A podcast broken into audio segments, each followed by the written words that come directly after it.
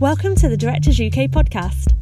In this episode, we're treated to a fascinating discussion between two outstanding filmmakers, Shaka King and Barry Jenkins, as they discuss Shaka's latest film, Judas and the Black Messiah. Together, they discuss staying true to the story of Fred Hampton, directing the film's many amazing performances, working long distance on its brilliant score, and so much more. Just a heads up, there's some strong language in this episode. We hope you enjoy it. Um, all right. How you doing, Brother King? I'm great, man. It's good to talk to you. Good to see you.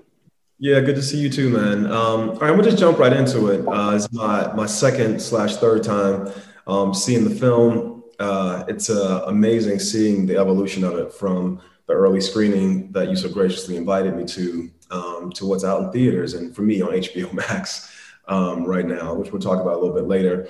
Um, but what I wanted to talk about first to start is I've kind of, you know, we met at South by years ago, years ago in that little speed dating, uh, speed dating thing. Um, and then you went off and made uh, Newlyweds, and now you've you've made this. You know, very different films. You know, between Newlyweds, this film, and your shorts. So talk to me about just real quickly the process of arriving at Judas and the Black Messiah and kind of evolving your voice because the filmmaking on display in this film is just such, it's like a whole other level from the work you've done in the past. Thank you, Barry. Thank you, Barry. Um, wow. Well, you know, I I think I've in terms of where I started uh, in kind of my roots in, in comedy and I guess dramedy. Um, it was just my sensibility in a lot of ways. Like I've always been someone who uh, laughed through difficulty and found humor in, in, in difficulty and challenges. And so um, I think when I started making films uh, in college, my junior year of college, I started, you know, making black and white shorts for Versal. That was just kind of the, I was just really just expressing what was inside of me. Um, and I think around grad school, you know, I mean, the truth of the matter is, if I kind of look back and think about my childhood and you know how I got in the movie, watching movies, I got in, I got rather into movies. It was watching movies with my mom, and my mom liked crime movies. She was always a fan of gangster movies, and I liked watching. You know, that's first time I saw Goodfellas was with was with her. First time I saw Casino was with her, and I I was into those films. Um, but I never thought of myself as ever making anything like that. I think until grad school when I, you know, discovered like Sidney Lumet's work. Um, you know, I think that was the first time I watched The Friends of Eddie Coyle. And the things I liked about comedy, which were really just small naturalistic moments, I found in those films. Mm-hmm. And th- I actually found those moments incredibly funny, you know? Um, and they just did they just connected to something inside of me. I think part of it also is you know a lot of those great ones are based in new york. And being from new york being you know born when i was born listening to the music i was listening to that was sampling a lot of those movies uh, I, I think it just connected to me in a, in a, in a funny kind of way. Um, and so you know even after i made newlyweds one of the first you know things I tried to sort of make next was a, a, TV show about a cousin of mine who was a contract killer in the 1980s uh, as, as, a teenager. Um, and, you know, I was trying to pivot from, you know, my sort of comedic voice because I knew that the, my favorite movies to watch were were specifically crime dramas um, and, you know, of, of, of that era, the 70s and, you know, early 80s specifically. Um, and, you know, I, they just they really liked the, the deck that I put together. They liked what I wrote, um, but they just were like, "What makes you think that you can do this?" You know, uh, and so I was directing television and was content doing so um, until the Lucas brothers in 2016 came to me and said, "Hey, we have an idea for a movie that's about Fred Hampton and William O'Neal, and we see it as The Departed in the world of COINTELPRO." And so for me, I immediately thought this was just a genius idea. I mean, one, it was the only way I recognize I recognize it was the only way you could get a Fred Hampton movie made in Hollywood. And I also recognize that the only way you get a Fred Hampton movie made is if you could make if you made it with a studio, just because the, the, the scale you'd need, the amount of money you need, it, there was no way to sort of make that independently. Um, and so I, I thought that was a sharp way in, but it also is an opportunity to marry.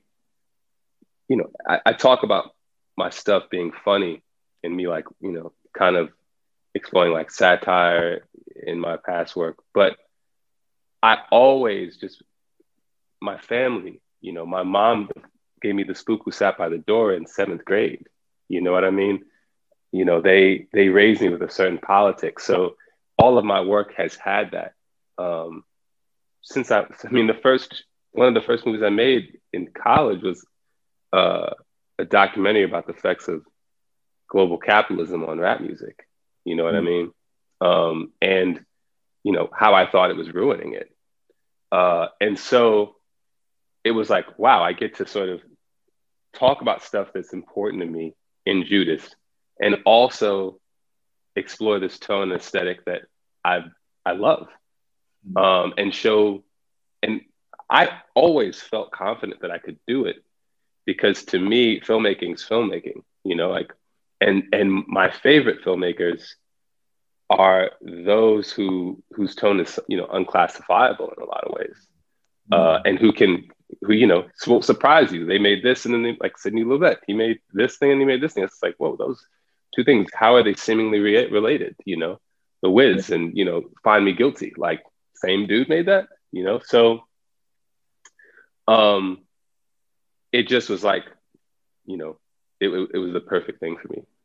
Yeah, yeah, and, it's kind of it's kind of dope. I was I was hoping you touched on it a little bit because I do think one, you know, how do we make uh, uh, uh, not even a biopic? How do we tell the story? How do we present Fred Hampton in a way that does justice to the man? You know, I think you do need a certain amount of scale. You need a certain amount of resources, um, and I think the way you guys worked yourselves into uh, the project, I think telling the story within a certain genre sort of schematic, I think was really brilliant. And I think one of the things that's really successful about the film is that it is a thriller. You know, it's a bona fide thriller, you know, and yet it also is a very clear eyed depiction of Chairman Fred and all these young people, you know, and the risks and the sacrifices uh, they made. So talk to me about what, uh, and you can go as deep or, or maybe it's better to go not, not so deep into you know, when yeah, because I've worked at a studio as well. You know, I haven't made a movie at a studio that is as a legacy as Warner Brothers, and yet the fact that you pull this thing off,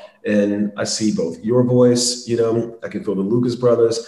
You know, we're directors UK. You know, Sean Bobbitt is uh, a lot of these folks is watching Countrymen. You know, I can feel all of y'all sort of like making y'all's contribution, and yet it's still very much you at a studio, which I never thought I'd see in a million years, bro. so, talk to me about again, you know, maintaining like your your sort of verb, your thrust, and still telling the story of Warner Brothers. It was um, I had the benefit of ignorance hmm. in the sense I had the benefit of two things: ignorance and no desire to make a studio movie. Hmm. So I, and especially coming from TV, having to direct writers' work and them being the final arbiter in terms of what this thing was going to be and you know chomping at the bit just to get another shot to like have control of the story when i got in you know the, the first notes meeting i had with macro and proximity ryan coogler's company and charles king's company i had those dudes on the phone me for 12 hours because i was just like fighting i didn't know and and this is why you know i love ryan for i'm a, i love ryan for a trillion reasons but one thing that that dude did that I mean, it just is a testament to his patience. Was he was so fucking patient with me. He let me do that for months. Like he let me just say no and fight them for months, man. And drafts and drafts and drafts until like maybe like the sixth draft or something we were on. And he was like, hey man, you know, and it's and again he did it with such like grace and, and patience. He was like, look, you know, the movie when we take it to the studios, it won't get made if you move like this. And he was like, think about it this way. He was like, hey, think about the fact that you want this movie to get to as many people as possible. And he he shared a story with me about Fruitvale, his experience taking Fruitvale around the country and basically only screening it for white people at festivals and black people not discovering his work until Creed and not even going back and seeing Fruitvale and him realizing just what that's really what inspired him to make studio films was a desire to have his work seen by his people. And this movie in particular, like we understood, I, I was making this movie for black people, you know, first and foremost. I, I mean, it was to go wide, obviously, but my my first audience was was going to be black folks, and so when he put it, that was one thing he said to me that made me sort of reconsider my approach in terms of just like being so protective of the material and and and another thing he said to me that was again a testament to just his understanding of people because he knew how to make i realized like a, a, a, really good producer directs the director and mm-hmm. and what he did to me he said to me he said you know he said look man you could you could look at this as, as an opportunity to try to satisfy other people's desire and yourself, your, your own desire. And that's an opportunity for growth. He's like, and I don't know about you, but I like to challenge myself. And I was like, yeah, that's exactly what you should say to me. You know what I mean? It was like my kink. Like, yes, I do need to, I do need to challenge myself. I'll say this too, uh, as, as someone who's now transitioning into producing uh, as well. Um, I think in those six months, it wasn't that he was letting you spin your wheels uh, I think he had to make sure, you know, this is a movie made at a studio, but it's still your film. And so it was important that it took a lot to move you because instead of you moving, you know, 100 yards away, just move mm-hmm. five right. Mm-hmm. You know what I mean? Mm-hmm. Still gonna be on the same path, uh, going down the same lane, and it's kind of what I see um, when I when I see the film. And I think the thing you said that was really crucial was, you know, I think there is there's an audience like you you know you mentioned The Departed, you mentioned I don't know, you mentioned Goodfellas, you know, all those are studio films, by the way, I say. I know, but I know. Receiving information, their modes of receiving characters that audiences are used to. I think framing Fred Hampton and his story and the story of, of, of, the Panthers and all these wonderful things these folks did, you know, I think framing it through that way is like, like I like to call it the Flintstone vitamin, you know, it's kind of like the in a certain way, you know, it's good for you, but it tastes good as hell, man. Um, you know, I, I, I want to get deeper into into the film. You know, there's a couple of things I want to talk about. I want to talk about Daniel a bit. I think he gives an amazing performance. I want to talk about your style a bit. You know, you working with uh, with Sean. But first, I want to talk to this conundrum. I assume you had to have had. We know how this film is going to end, or at the very least, the core audience that you were considering, they know how this film is going to end.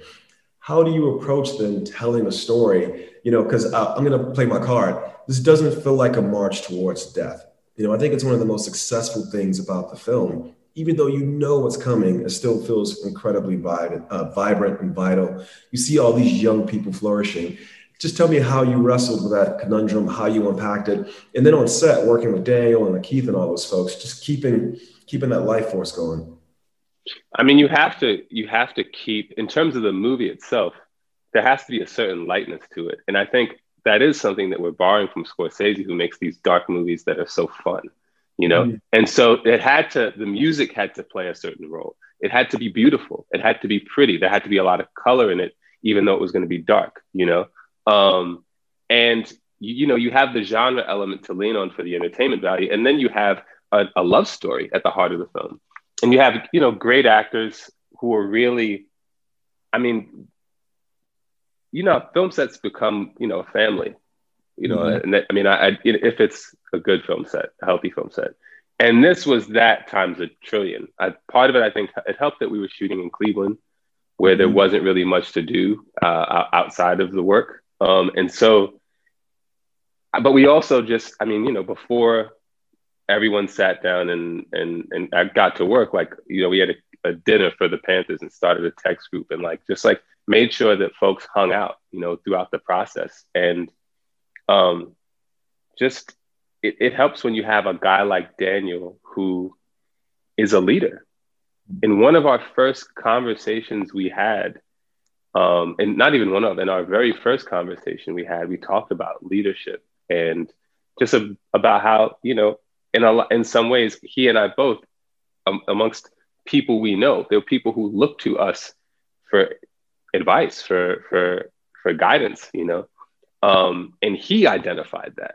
And so him identifying himself as a leader and, and him owning that, I think played a major role in um, just take he took it upon himself to build that family in Cleveland. And he wasn't the only one. I mean, I gotta always shout out Britt Gibson, who plays Bobby Rush, ironically, co-founder of the Illinois chapter. Bobby really, I mean, I'm sorry, not Bobby, Darrell again really took it upon himself, even though a lot of the most of the movie is just his him, his face. He, he wasn't, you know, he didn't have a ton of lines in the movie, but he owned that, he owned that role and he brought it to his behavior in terms of just like creating a, a you know a family on set with, with his other actors. Yeah, it's, it's cool. I'm glad you mentioned uh, Daniel. I actually have a, a cool story about him. I saw him in a short film. I'm trying to look it up right now. Years ago, this is really cool short. It's called Baby. It's uh, I think it won the BAFTA for best short, and uh, he just plays this dude on on a bus. He has this encounter with this uh, with this woman who's the lead of the film, and I always thought that dude, that dude is going somewhere. And, uh, and then, you know, he did Get Out and Black Mirror, all these different things. And you mentioned him as a leader. Every time I finish a film, I always take a trip. When I finished Beale Street, I actually flew to, to London. Just I just go somewhere where won't nobody know me. I just hang out. And uh, Get Out was doing it's like a war season thing. And I walk into this bar and I look in the corner, and Daniel is sitting in the corner of the bar. And this cat, at this point, he's everywhere. His face is everywhere. He's huge. He's at Golden Globes, this and that. He's sitting in the corner of this bar, and there are all these young Black British filmmakers sitting there with him. And he has stepped off the award circuit to literally come back home and break bread and say, How are you doing? What do you need? How can I help? And so when I saw that you had cast him in this role, I was like, Yes, perfect. Why? Because I've seen him do it on screen. I've seen him do it outside the screen. Now, what I wanted to ask you though was the cat is always serious, man. He's always so serious. So the scenes with him and Dominique, you know, the real love scenes, man, they just have, you know, it's interesting. It's like you think of Fred Hampton or MLK Malcolm X, all these folks, you know, you think of them as these larger than life figures. You never get to see them sit at a table and eat a bowl of cereal. You know what I'm saying? Mm-hmm. Mm-hmm. mm-hmm you know, have pillow talk uh, with their loved ones. So again, how did you balance? How did you and Daniel decide? You know, when he's in front of these folks, he's got to be this. Chest got to be big. But this is the place where you know what I'm saying. He's just another dude. I mean, it was.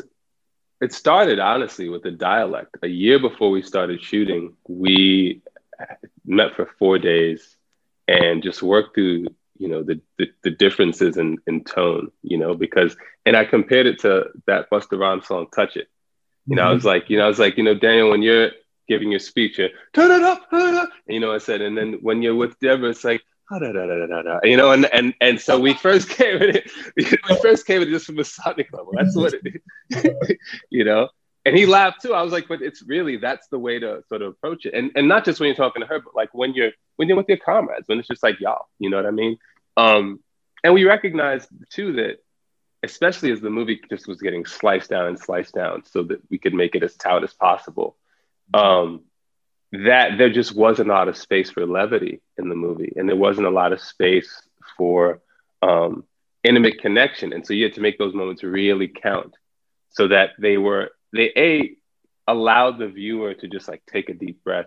Also, we took the time to, you know, turn this icon into a man, you know, and really make clear what he and his loved ones sacrificed, you know, mm-hmm. in deciding that they were going to, you know, try to really do everything they, that they possibly could to better this world. Mm-hmm. Um, and so it was just being really intentional with those moments. And I mean, I remember we uh when we shot that scene at the end that appears at the end when um Fred talks about his mother babysitting Emmett Till. Uh, we started, I think, I just was like, look, we, we have that scene, but I, I want to just get an improv of the two of them in bed, just so we have it. Because I, I was like, I think we're going to need something like that down the line. And we grab them improvising, and that's the close up you see. Uh, you know, af- I think after between the Rainbow Coalition montage and Fred going to prison. And the funny thing is they're saying something completely different. Like we just stole that. And then I just studied their faces later and was like, okay, we'll write this. And then they ADR'd it and it worked. Uh, but that scene is so, so deeply important, you know, to show that these two people didn't just sleep together and then, you know, she went he went to prison and she was pregnant and he just stepped up. Like you needed that moment to make clear they've been building towards something. They they they're making plans and their plans got interrupted by mm-hmm. the US government you know when they sent this man to prison. And they and there's a longing there you know and, and even even though that longing you really don't see you see mere glimpses of it. You see it in how she's you know obviously carrying this baby and thinking about the fact that she's alone with this with the secret really right now. But also and, and, then you see it in the moment when she you know he's reading the letter. But really so much of it is happening off screen. And it, it only works off screen because of that one moment that you know of them that that pillow talk there you know? Um so yeah it just was like being very very intentional with with that stuff yeah, it's, it's, cool, man. I, I, think, you know, Daniel's performance, you know, people write shit. I, I read a little bit of it, you know, I want to talk, talk about a little bit of it. You know, it, it is a very big, boisterous performance when that's, when it's appropriate. It's also very small and, and in some places um, unsure, um, I think when necessary as well. I'm thinking about scene with, um, with Miss Winters, you know, after, um, after Jimmy has passed away um, I'm thinking about that scene where, and I, you know, I was watching it again last night, and it's the only time where Daniel says something in the film, and I'm like, wait, what did he say?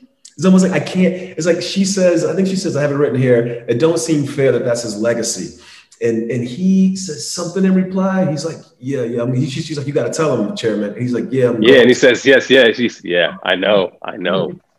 Because it's like he even he is thinking like, can I? You know, it, it's in in a way it kind of speaks to kind of speaks to the necessity of a film like this, you know, about a character like Fred Hampton, because we assumed everything he said was said at 100 decibels, you know, but he was a man just like anyone else. And I love that in that moment and within this performance that is really powerful from, from Daniel, is this, this thing where I'm like, oh shit, he is unsure. That's right. He should be unsure.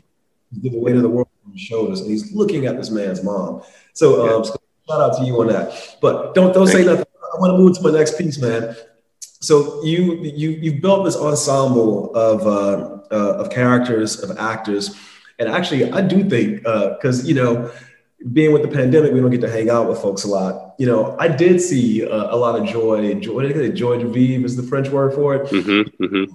All these young folks are hanging out, and you know what I'm saying they you know, they trying to teach themselves, they cracking jokes and shit, they carrying weapons. That shit's kind of sexy. You know I'm saying? neighborhood.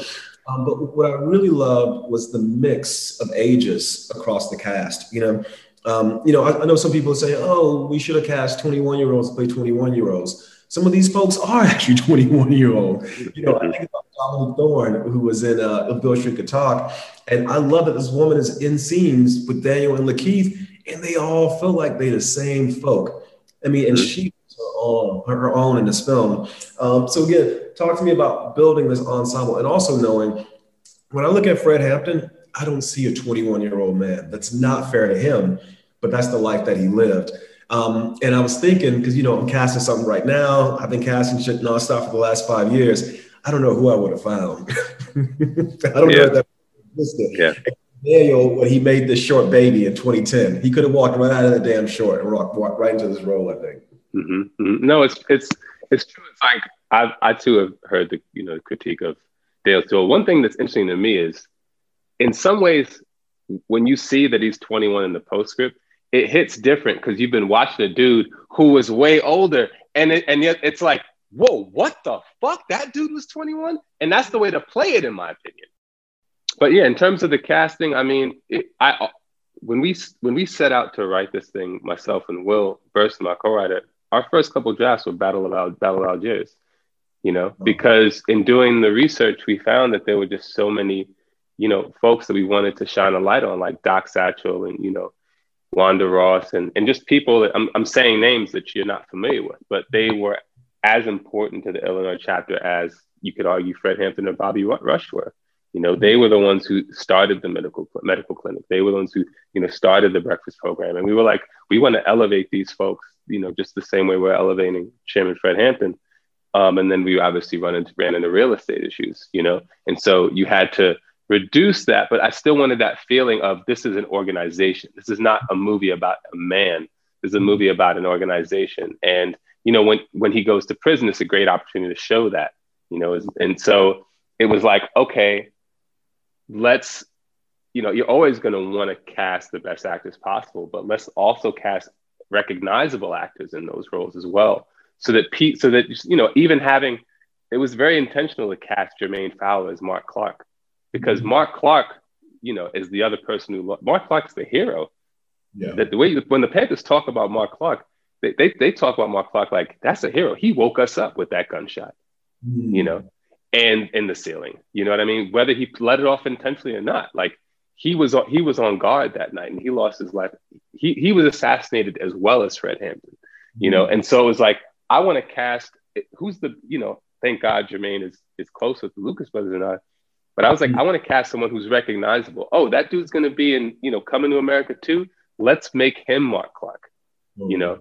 Um, and so yeah, it, it, was, and I was fortunate to have like folks like Ashton Sanders, who's usually like number one or two on the on the crew, you know, on the call sheet, and, and Algee Smith, same deal. Just be like, yeah, I'm down to be a character actor in this one. Yeah, you know, it, it's it's it's worth it. You know. Let me get in here for a second because we got to get to audience questions, and uh, as everybody's watching, tell them having too damn good a time, and, and I don't want to run through or step over the audience questions. But I do have one last one before we move to the audience. Um, it's a studio film. It's a studio film, and yet, uh, and and, I, and and if Ryan is involved in this, you can let me know because he pulled it off in Black Panther as well. Mm-hmm. And yet, there's still a line: "Kill a pig, satisfaction." Mm-hmm. And uh, talking about Algee, you know, uh, Jake Winters still pulls that trigger. You know, mm-hmm. talk to me about navigating um, you know, retaining that that that sort mm-hmm. of and, and that it, it, you'd be surprised when I'd say that it didn't come up in conversations with the studio. But it, I think the reason it didn't come up was that they knew how diligent we were in terms of putting forth Fred's words as unedited as possible. So, you know, the fact is, he did say that. And if you don't put that in the movie, and it comes out, you know, people are going to say, you left this out of the movie. You're lying. You, you completely sanitized this person's image, you mm-hmm. know? And so it was like, no, you have to put that in the movie. You have to acknowledge that he, he spoke those words. And how do you do it? It was, it was very, we had to figure out like, how do we do that? So we make it clear that that's not why he was killed. Because, mm-hmm. you know, he did, he wasn't killed for saying that. They, they wanted that, they wanted to kill him you know, because he was feeding children. I mean, look, they, they, they, they, that had nothing to do with it. And that was we, even the way that we, you know, Jake Winters is not present at that speech. You see Jake Winters leave, storm mm-hmm. out on his own, and then Fred gives that speech and Jake Winters is nowhere to be found. So you didn't want to connect those two things in terms of Fred saying something and Winters acting off of that. But at the same time, we did want to show that O'Neal could then could use that that act by Jake Winters to try to manipulate the mm-hmm. Panthers into doing something even larger, even worse. Yeah. Ah, shit, man. I want to I want to I want to ask a follow up on that, but I got to get to the audience questions. What I was gonna ask was, shit, I'm gonna ask it. Would you, did, was it scripted that way that you knew? Let me make sure I get I get Winters out before this speech because I don't want to connect. Or was that editorial? It was editorial. We shot it, and he was it was editorial it was it was because I watched it. I said, "Oh no, we can't, mm-hmm. we can't do that." You know. Um, it's, it's, so hard though because I, I, I find myself sometimes in the same place, and and we we gonna get into it a little bit now because it's like you, you do you don't want to have to be considering those things because what if he was? Mm-hmm. What if he? But was? he wasn't. But he but but I also knew I also knew for a fact talking to the Illinois chapter that that was not that was not him acting as a Panther in that moment. He was a Panther. He was he was a Panther. He was the story I was told was that he was in an abandoned building that he hung out in. So Jake Winters was love his family is a gun loving family. He comes from a, very militaristic background, just familial. And so he was a guy who did carry a lot of guns on him. And he did have a place that he stashed guns. And apparently, I don't know what happened. I don't know the, the specifics, but there was an instance where he was in this building with his stash and there was a shootout with him and the police. It had nothing to do with the Panthers whatsoever. But because he was a Panther and because he did kill some police officers and was killed himself, the media was like Panther shoots cops, and it was just it was it was a way to it was a way to legitimize the, the plan to assassinate Chairman Fred Hampton with this act that wasn't connected to him or the party whatsoever, you know? And I just think it's, it's, it's, it's, I think you've done very well with managing the responsibility of knowing the power of juxtaposition. It's kind of what I was trying to, trying to get at. So I was curious if it was on the page or if in lining up the scenes, you realized the power of juxtaposition. Let me make sure this thing isn't overpowered by the suggestion of juxtaposition. And and that's the last thing I'll say is in terms of Fred saying those words, for me it was like never forget that this dude was 21 years old. Yeah. You know, like you don't you didn't even give him a chance to sort of think that through and walk that back. You know what I mean? That's the type of thing. I, if you you, I can't imagine. I mean, the things that I was saying at 21 years old. Uh, you know, I got kidnapped by the police when I was 16 years old that trauma, I was out of my mind in terms of the shit I was saying about cops when I was 21 years old. So like you just have to also remember this is a young, a very, very young person and in a very emotional state. Yeah, and I think that's clear. And I think, you know, to talk we talk about craft, we talk about cameras, lenses. I think performance is craft as well and editing, because I think Daniel does a great job of riding the wave of the audience in that scene. And there's a couple moments because I remember when we did the we did the rough cut, I was like, "Yo, that long lens close up you got going." I was like, "Man, just hey, just drop drop a take in and just let it run." Because you see Daniel, he, he, looks left, he looks right, he turns around, he comes back, and them eyes just start. Yeah. You know what I'm saying? But hey, I'm gonna get to an audience question real quick. It's a follow up of what you were saying before I cut you off. Uh, Adam says, I was fascinated with Daniel's performance. He says Daniel Kaluuya. He shows him in respect. Daniel Kaluuya's performance during the scene where Bill shows his stash of C4 and proposes his plan to set up the Panthers. Bill tells Fred that he's just doing as Fred said during his speech. And Daniel's performance is so subtle, but his face shows this realization that he has this influence on people that may take his words in the wrong context. Can Shaka talk about that, um, as well as how he managed to uh, depict quite a balanced outlook to everyone's point of view in the film, rather than feeling this, into, falling into this good versus bad tropes. I think the first question, though, is crucial because I noticed the same thing. It's what we were just talking about. The chairman is very is powerful, vulnerable. He's he's like the, the whole his whole arc is a weird one because you're crafting a person who goes from superhuman to human, and that is when he becomes most powerful. He starts out being like, "I want to protect the people," and by the end, he is the people. You know, mm-hmm. and so you you want to see from the time he goes from the time he's in prison and finds out that his you know the headquarters has been burned down and maybe his comrades are dead that's the beginning of him just becoming a more vulnerable person becoming you know just a, a guy you know? Mm-hmm. and so in that moment he's just listen man he's just like spoken to his dead comrade's mom. He's got that weighing on his mind. Now he's got another party member talking about committing an act even more dangerous. And he's just like, is it my fault? Am I responsible? And and it's a very very small thing that Daniel did, but it's it's it's it's everything, you know. And so it was that was in the I mean that was in the text, and and we were clear on what that moment was supposed to be about, you know. And in terms of O'Neal, the last time you saw him, besides the dream he had, where he, you know he shoots himself in the head, was at the High Off the People speech, where it's the only instance that you've seen him even give glimmers of being politicized. You know, yeah. he's feeling Fred's getting to him. Mm-hmm. And so so you last time you saw him, Fred was getting to him. So when he's talking about blowing up federal buildings, you're supposed to believe, oh shit, this dude's sincere. This guy's worked up because his comrade was just killed. He's he's he's been radicalized. I, have seen it times, and every time I see it, I'm like, is is is, is Lakeith real? Is, is he? Because I'm like, damn, I, I think he might be. And also, it's is it a legitimate question? I mean, I don't know. It's like, especially because again, as I said before, we know how this ends. Right. right. We know how this ends. You know, and I love you very early. You go war and politics, war and politics, mm-hmm. and mm-hmm. There's, there's, this, there's this there's this moment where between that speech and the two of them in the scene with the C four, they are kind of having this debate: is it war? Is it politics?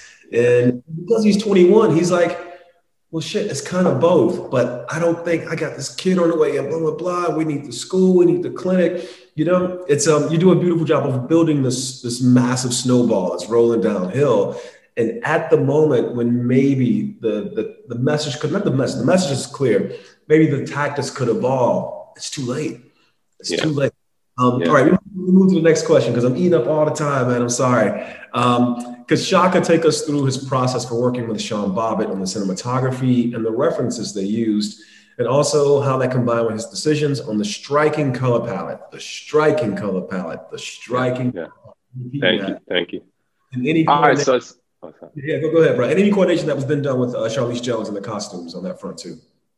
I'm so so glad you, you mentioned her, and I also got to mention uh, Sam Lisenco, our production designer, because it was really sort of a, a three headed monster in terms of the look of the movie.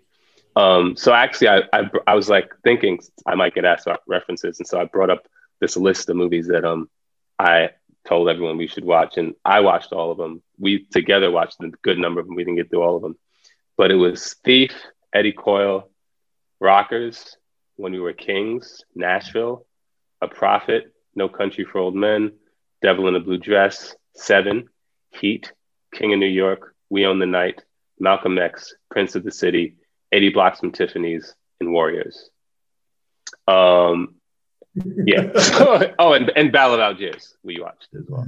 Um, and, you know, in terms of the color palette, I had about 300 photographs of the west side of Chicago from 69 to 73 that my friend Akeem McKenzie gave me, production designer and um, that was the that was that was the basis. You know, I took those to Sean in our first meeting, and we looked at them and we were like, "Well, this is what we're looking to recreate."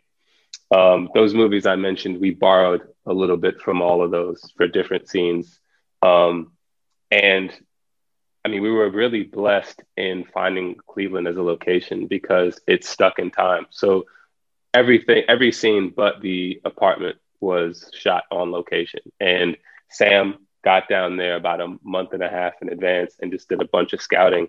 And he stumbled upon what Sean and what Sean and I was started calling Panther Green, which is the green that you see in the headquarters. It's a green that also comes back in a big way in the people's church scene. And so when you kind of look at that as like your canvas to kind of play with, and then Charlese comes in and she's just adding color in in in, in the, the costumes. And the costumes did so much lifting in terms of you know, even developing with Keith's character.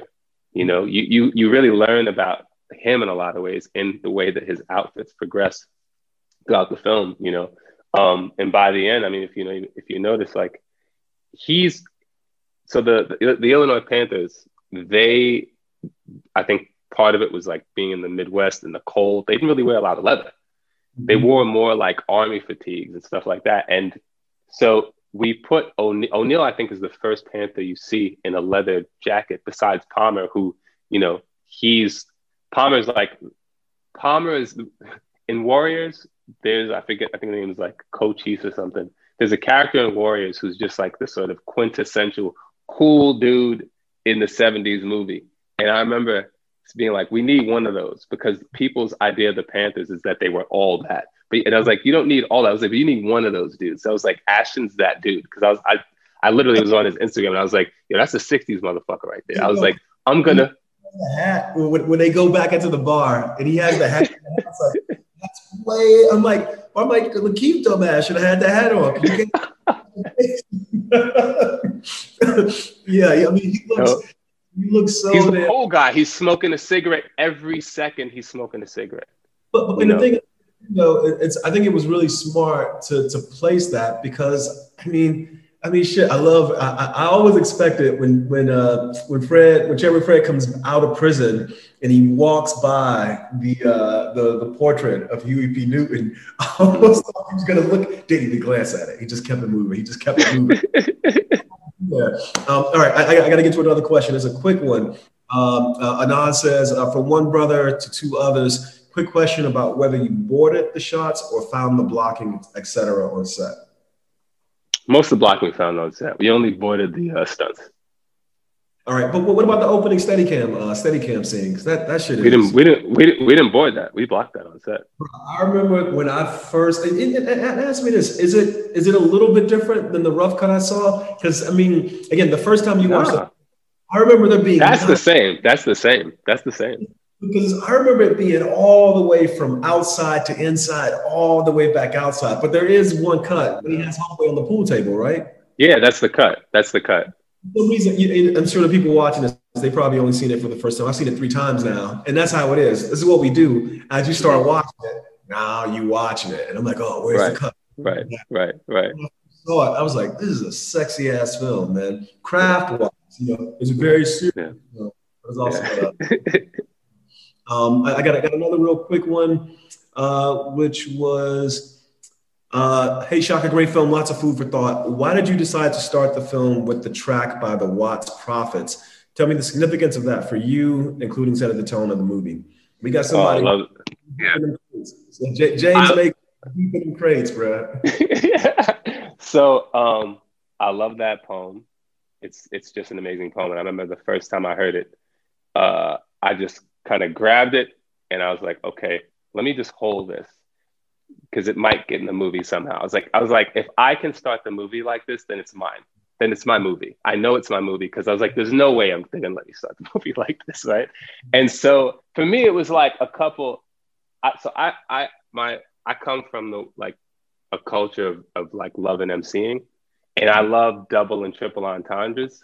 And so mm-hmm. for me, saying that, like put, starting the movie with that poem is talking about the Panthers, but it's also talking about us. You know what I'm saying? It was like, yo, yeah, we're letting you know, like this is uh, this is ours. You know what I'm mm-hmm. saying? Like you're gonna think that because it's a you know Fred Hampton movie coming out of Warner Brothers that it's it's gonna be like you know we're gonna make Fred Hampton a liberal, et cetera, et cetera. So it's like no, like this is this is our film. We're we're doing this, and like and that that was a statement with that piece there. You know, it was like it was a double entendre. You know, um, and it just is such a.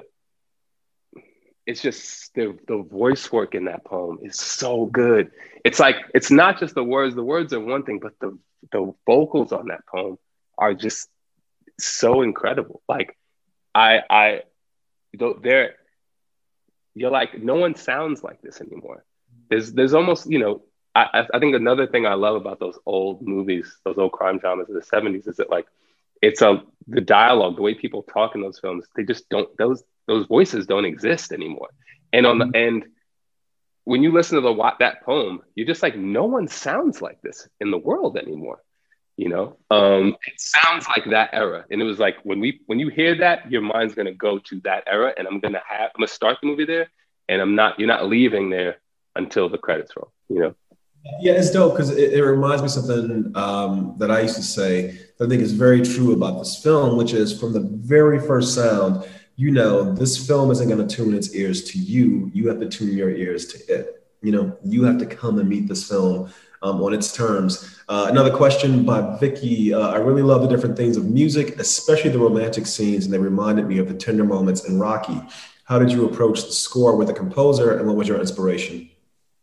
it's a you know i wish we had more time to talk about the music because it really happened the way it happened because of the pandemic the mm. the compo you know mark Ish- mark isham and craig harris were supposed to basically uh, kind of like elevators to the gallows get a bunch of jazz musicians in a room improvise to the movie and then note take the score but the pandemic happened and so uh, i reached out to zach cowie who's a music supervisor i met through jesse plemons and we, he and I had talked maybe a year earlier. Just we both had the same vision for the music, which surprised me because when I'd played the music I wanted to put in the movie, people would be like, "Yeah, okay, we'll see," you know. But Zach independently like gave me a, a mixtape, and I was like, "There's like four songs overlapping here," you know. And so um, he came on board, and the, the, music you're thinking of in terms of those tender moments with Deb and Fred is actually Bill Evans' Symbiosis, right?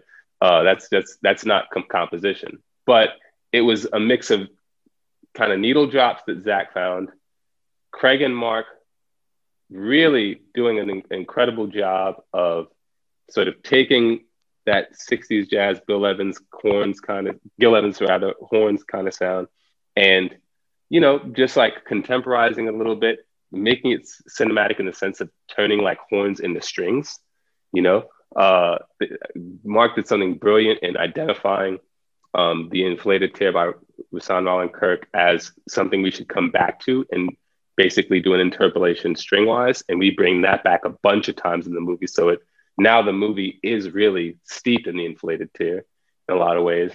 Um, and then I have to acknowledge the contributions of Quelle Chris and Chris Keys, who are just friends of mine that I had in the edit bay with me, you know, just watching cuts. And one day Quelle was like, I like this movie silent, but you should, I, I got something I think I hear. And he gave me this percussive piece that sounded nothing like any of the music in the movie, but it worked great for that sh- shootout at Panther headquarters.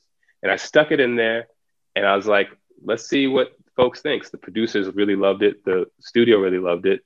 Mark hated it. And Mark's the veteran film composer on the team. He couldn't stand it, but he was, because he comes, I think, from a jazz background, he was like playing ball, playing ball. And then one day he was like, listen, let me just compose some stuff around this to make it like more cinematic and kind of hit the beats in the scene that it's missing. And he did that and it changed. It was like perfect. And then we're like, okay, now we have a sound here. Why don't we look at other scenes that could require some tension and see if Quelle and Chris can come with some of that, some of those percussive elements. And Mark and Craig can structure some stuff around that. And that became, you know, the sort of action movie sound that you hear in the film.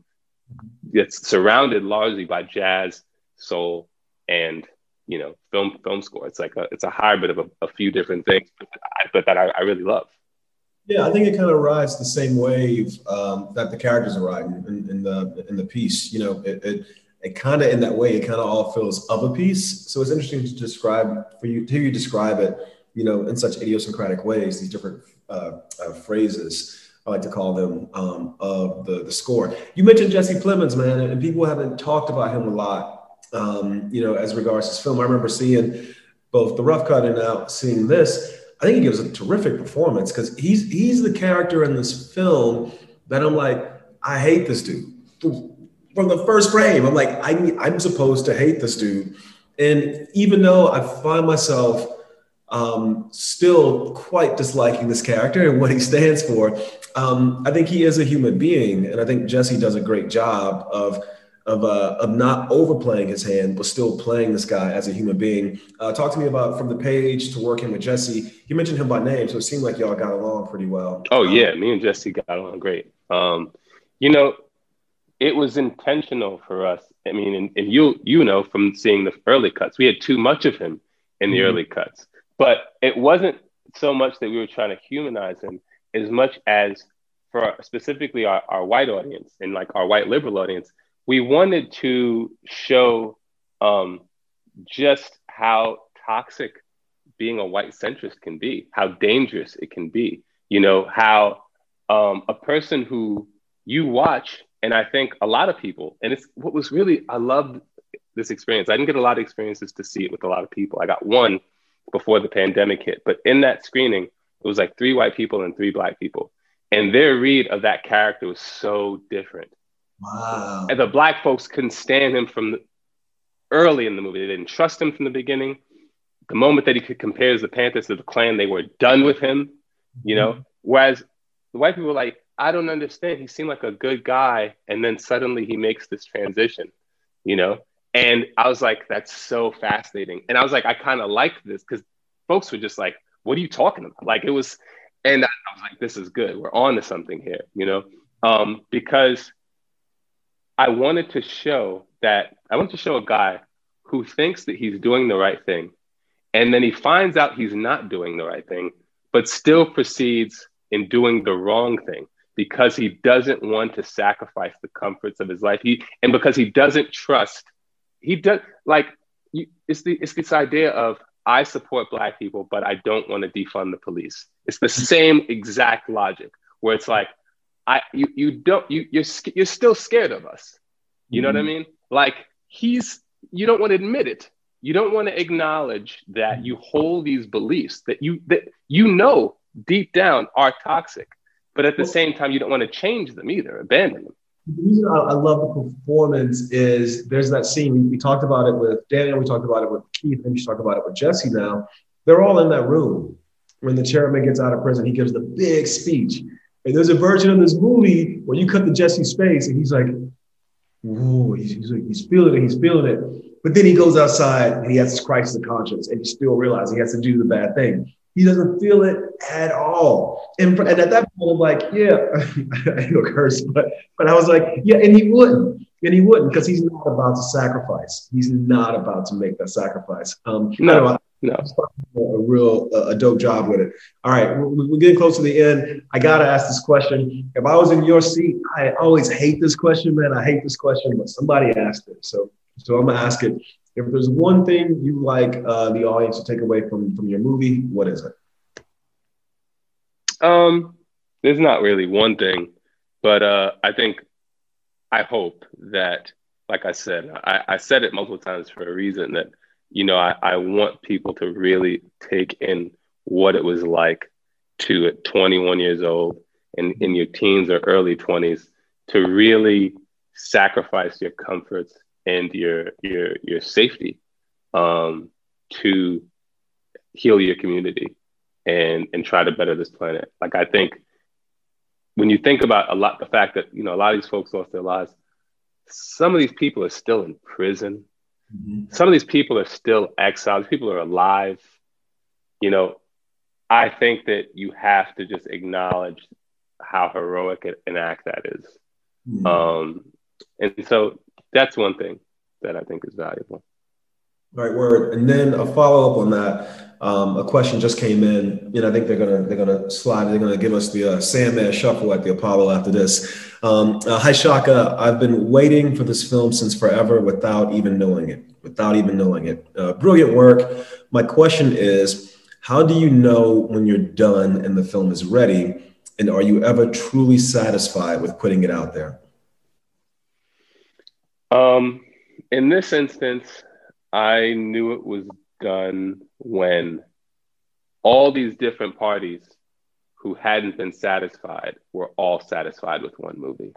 Mm. Um, and that was like, oh shit, I guess we're done now, you know, mm.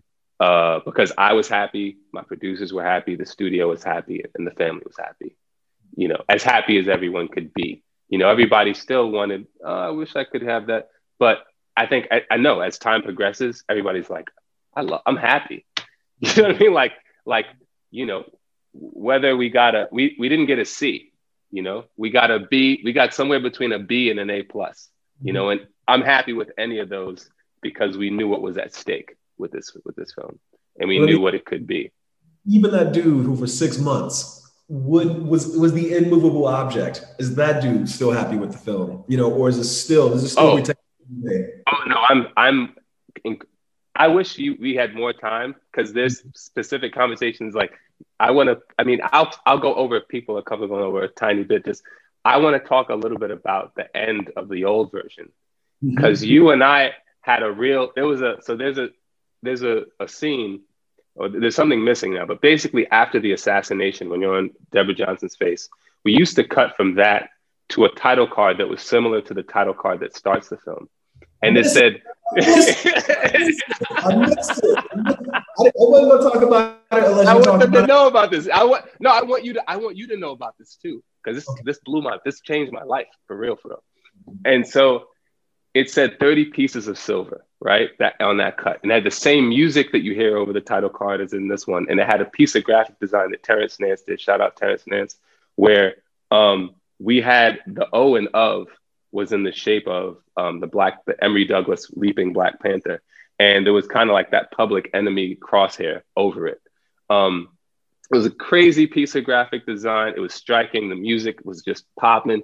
It was a, it was an amazing cut, and you know, Barry was like, "This moment you have to really hold on to you know, but especially in that old cut that had a lot of issues.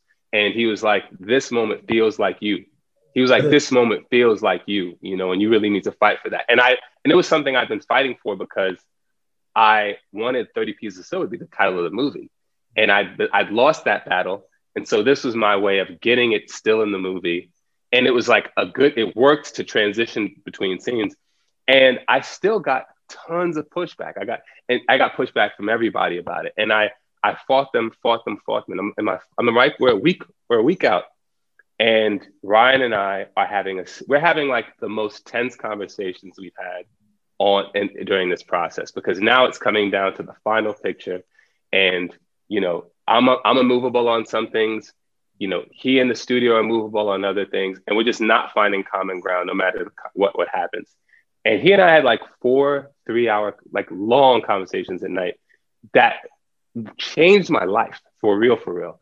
And one thing he said to me was something that I'd known um, since grad school. He was like, yo, you know, you know, I love your work. He was like, but sometimes your work is more cerebral than emotional. Mm-hmm. And I knew that since grad school. One of my heroes in my class class was uh, my friend Kyle Scott, who was to me of all of us the guy who got the emotion that part of filmmaking. He just got that shit from day one. And I was always like, man, I wish I could do that, you know? And I thought with this film, I'd done it. And to hear him say, nah, you ain't done it, was like a knife in the gut. And I was like, fuck. I said, okay, because I, tr- I trust him so much and I trust his opinion so much. I said, okay, let me go back and look at this film and let me really interrogate how I'm getting in my own way. And I mm-hmm. started thinking about my, I started thinking about life stuff. Like I started thinking about being from New York, growing up in the 90s in New York, how like the dudes in my childhood prioritize style. How mm-hmm. like so many New York filmmakers have are masters of style. Scorsese, master of style. Spike, mm-hmm. master of style. So I just started thinking about like how style has been to maybe been maybe I've been getting in my own way with style. And so I said, okay, especially in the back half of the movie, we're taking out style. It's gone. We're slowing this movie down. This shit is gonna be slow, regular ass shit, and it's gonna be quiet. And we're just gonna like, and we're just gonna cut the style. And I, I took that title card out and I hung on Deborah's face like way longer than we had. So, you know? I say the upshot is the upshot is uh, uh unless you got more, because I will say the upshot is the upshot is the upshot is the upshot is the upshot is you feel her a hell of a lot more in that moment. You do, no question, no question. There is a charge that that that the cut to the title was that it was it was intellectual, but it was still stimulating as hell. But it mm-hmm. wasn't about him and it wasn't about her. You know, it kind of took this place where I could see the whole endeavor. But if I'm up here, then I'm away from him, I'm away from her. So, so I get and it. I was like, you gotta, I was like, you gotta be with her. I realized it in that moment. I was like, you gotta, I was like, because then when you cut to that, to the, to just Mitchell just chilling, you're like, you well, well, here's where I get to say it's good to be me because I got both. I got to see and I got to see the very emotionally appropriate version because you're right. She she crushes that shot, and even that's it's style, but it's style that services emotion that really defocus her super shallow foreground. I mean, it's dope. You did the right thing. You know what I'm saying? But Ryan's a lot younger than me, but he's a hell of a lot smarter than me. He's and wise, man. It's wise, wise cat, man. He's wise cat. I'm, I'm, glad you brought it up. I want to talk about it. That shit was dope. Yeah. Hey, yeah, I loved it, man. I was hard to get. It took me like a year. To... That shit is one of the hardest cuts I have ever seen in my life. It is so, and the fact that you that you stepped off it, that you decided this thing, even though in a vacuum, I'll say because you can't say it was fucking brilliant. It's not the right thing for the piece, and so I salute you in that, bruh. I salute you. I'm glad I got to see it. I'm glad I got to see it. I salute. Thank you, man. Thanks, um, man. Thank you. Yo, Barry, thank you, man. Thank you, man. Thank you for everything, dude. Yo, you have no idea. Thank you so much, bro. Thank you so much, man.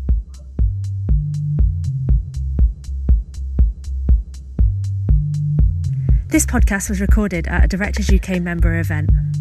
You can hear more episodes of the Directors UK podcast on iTunes, SoundCloud, Spotify, or your favourite podcatcher. Directors UK is a professional association for film and TV directors with over 7,500 members. Find out more about us at directors.uk.com.